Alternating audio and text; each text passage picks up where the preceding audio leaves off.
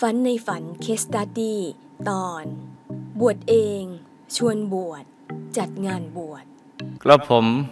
ก็ได้รับบุญเป็นประธานชมรมพาน้องๆในสถาบันเลยสร้างบารมีรับบุญของชมรมพุทธรับบุญของสถาบันและรับบุญของวัดอย่างเต็มที่บุญที่ปลื้มมากก็คือบุญการจัดงานบวชอบรมธรรมทายาททุกรุ่นคำถาม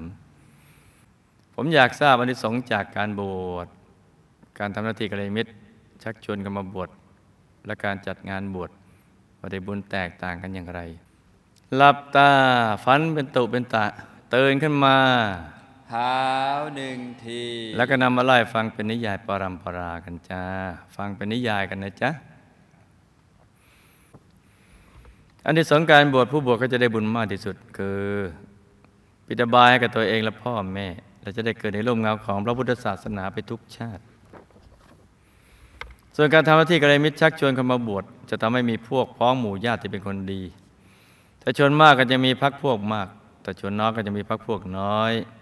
การมีพรรคมีพวกก็จะทำให้มีความสะดวกในการสร้างบารมีชาการจัดงานบวชจะมีส่วนในบุญของผู้บวชเช่นถ้าบวชห้าร้อยคนก็จะมีส่วนแห่งบุญห้าร้อยคนบุญนี้ก็จะทำให้เราได้รับความสะดวกสบายและการต้อนรับเป็นอย่างดีในทุกๆ ท, ที่ที่เราไปแล้วก็จะได้เกิดในร่มเงาของพระพุทธศาสนา